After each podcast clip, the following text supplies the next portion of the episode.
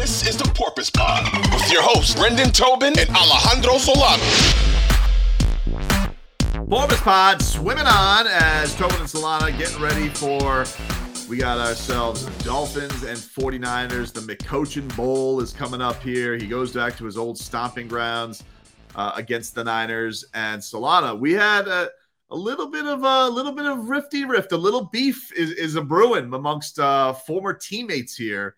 Uh, to give the backstory, so this this story comes out from uh, I believe his name is Tyler Dunne. Uh, he writes this story and he interviews uh, some of the current uh, Dolphins about this offense in comparison to the last year's 49ers offense. One of those people being Raheem Mostert. And Mostert had said something to the uh, effect of, it's going to be spooky and we got a quarterback and he can sling it. So everybody took this as a slight to Jimmy G. And Deebo Samuel, current uh, 49ers star, also a, a, a protege of one Mike McDaniel, really flourished under Mike McDaniel. He took offense to what Raheem Mostert said about Tua Tagovailoa. Now, just in fairness to Raheem, what was said was uh, now Raheem did come out and he said, you know, that people are this is clickbait. I didn't take any shots. I was just praising our guy. But Debo, he didn't care about that. He said, Raheem, be real with yourself. A couple laughing, crying emojis. So uh, beef's a brewing, dude. It, it, it's getting it's getting hot, hot and nasty going into this game. That's getting a little dicey. I like it though. I, I you know what? I like it. The Raheem Mostert revenge game. I I I, I kind of I, I like how this is setting up. You know, the McDaniel narrative going back. The the student owns a teacher, right? I mean that that's in place, and then now Mostert, Jeff Wilson get to go back there and uh, and put on a little show. Tobin, I mean, I like how it's setting up here for the Dolphins. I do too, because you know, like all the players are just got, are going to really start talking to the media tomorrow or on Wednesday, whenever you guys are listening to this. And you know, Mike McDaniel, he loves Deebo Samuel. Remember, at one point after he got the job, him and Deebo Samuel, they were uh, out having, I, I believe, a brunch in Miami. Yeah, you know, enjoying each other's company. But he loves nobody more than Raheem Mostert. Raheem Mostert, he lo- that's his guy. Raheem Brought him. Mostert Brought him. brought, brought him over, Brought him. and he's got his whole Niners crew with between him, Jeff Wilson Jr. is here now, Sherfield, Cracraft. Cracraft. That's right. That's his crew. Wes Welker. And so you know that they're having a little group chat of Kyle Shanahan overrated. That's probably the title of it.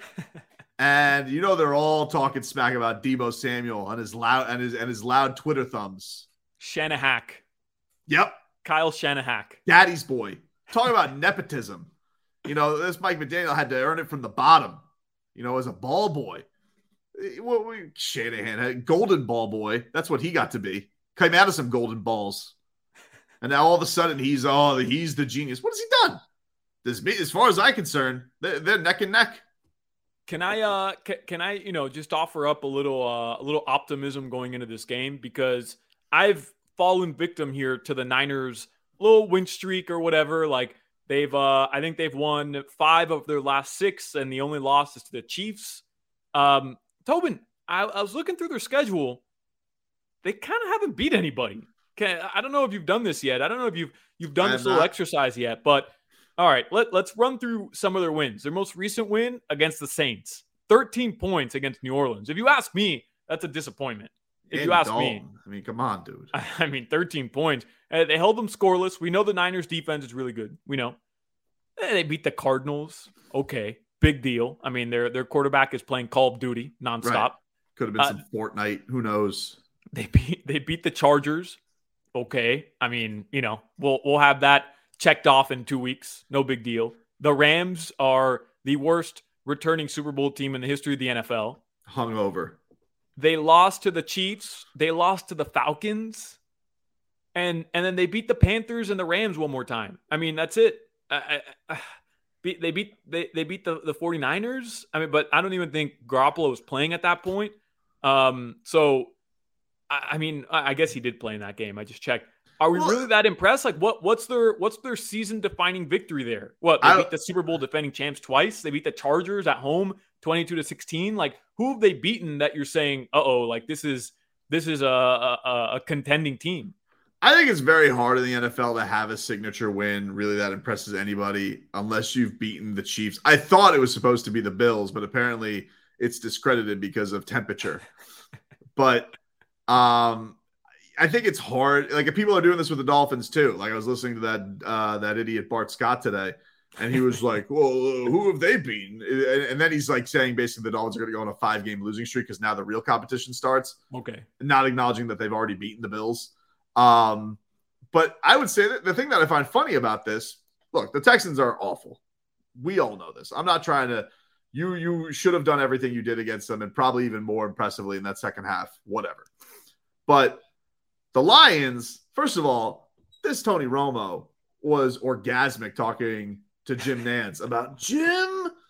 The Lions are for real, and it probably should have beaten the Bills. Justin Fields has been the toast of the town of the NFL the second half of the season. Everybody loves him. He was amazing against the Dolphins. Yeah. And they beat them. Cleveland, they just beat Tom Brady. It's not like they're full of bums. They have a lot of talented players on that team. It's not one of the worst teams in the league. I'm not trying to say they beat, you know, uh, Leroy Hoard's Cleveland Browns or any kind of monster like that. But listen, they're they're they're they got decent talent all over the place and everybody knows it.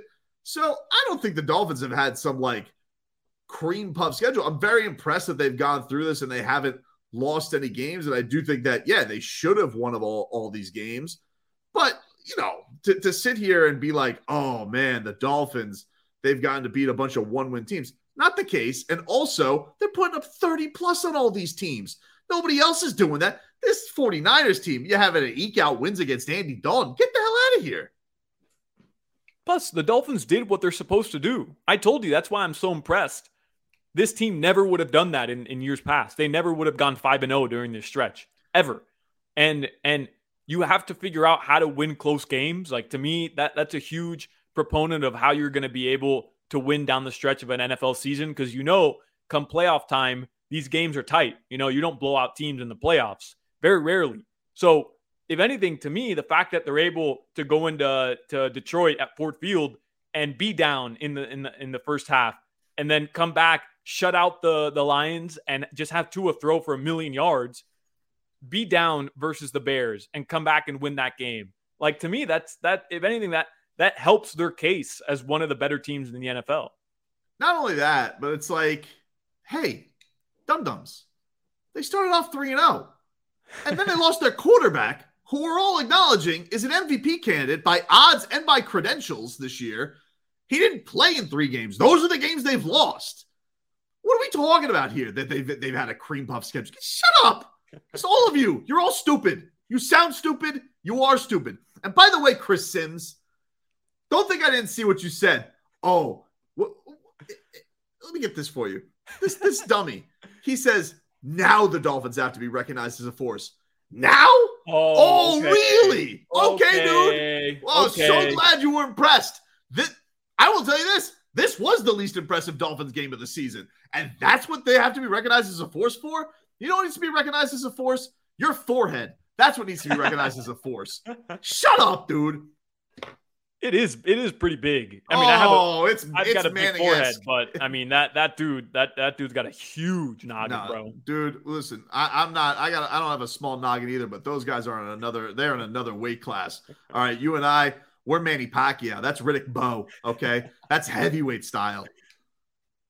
Now it's, they beat the Texans. Now they're a force. Oh, yeah. Thanks, Chris. Oh, really? thanks. They got to eight and three and all but locked up a, a, playoff berth. Now we have to take them serious. Way to really go out on a limb there, Chris Sims.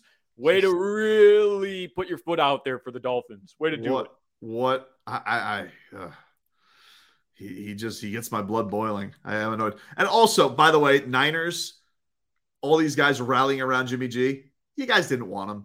Okay, you didn't even let him practice in the summer. You, what, what kind of a, who treats somebody like this? Somebody you've been to a Super Bowl with, you won't let him practice? Not even a few snaps. You make Nothing. him kick. You, you make him sit over there with the kickers because you wanted to play Trey Lance.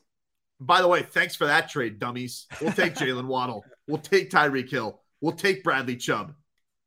We'll also take Jeff Wilson Jr. for a fifth round pick, Tobin. Yeah. For a fifth round pick. Let me tell you something. Hey, be, I, I, tell you what, John Lynch, do yourself a favor. Make sure you eat lunch before the game starts because otherwise, I'm pretty sure Chris Grier is going to go up and take your lunch money.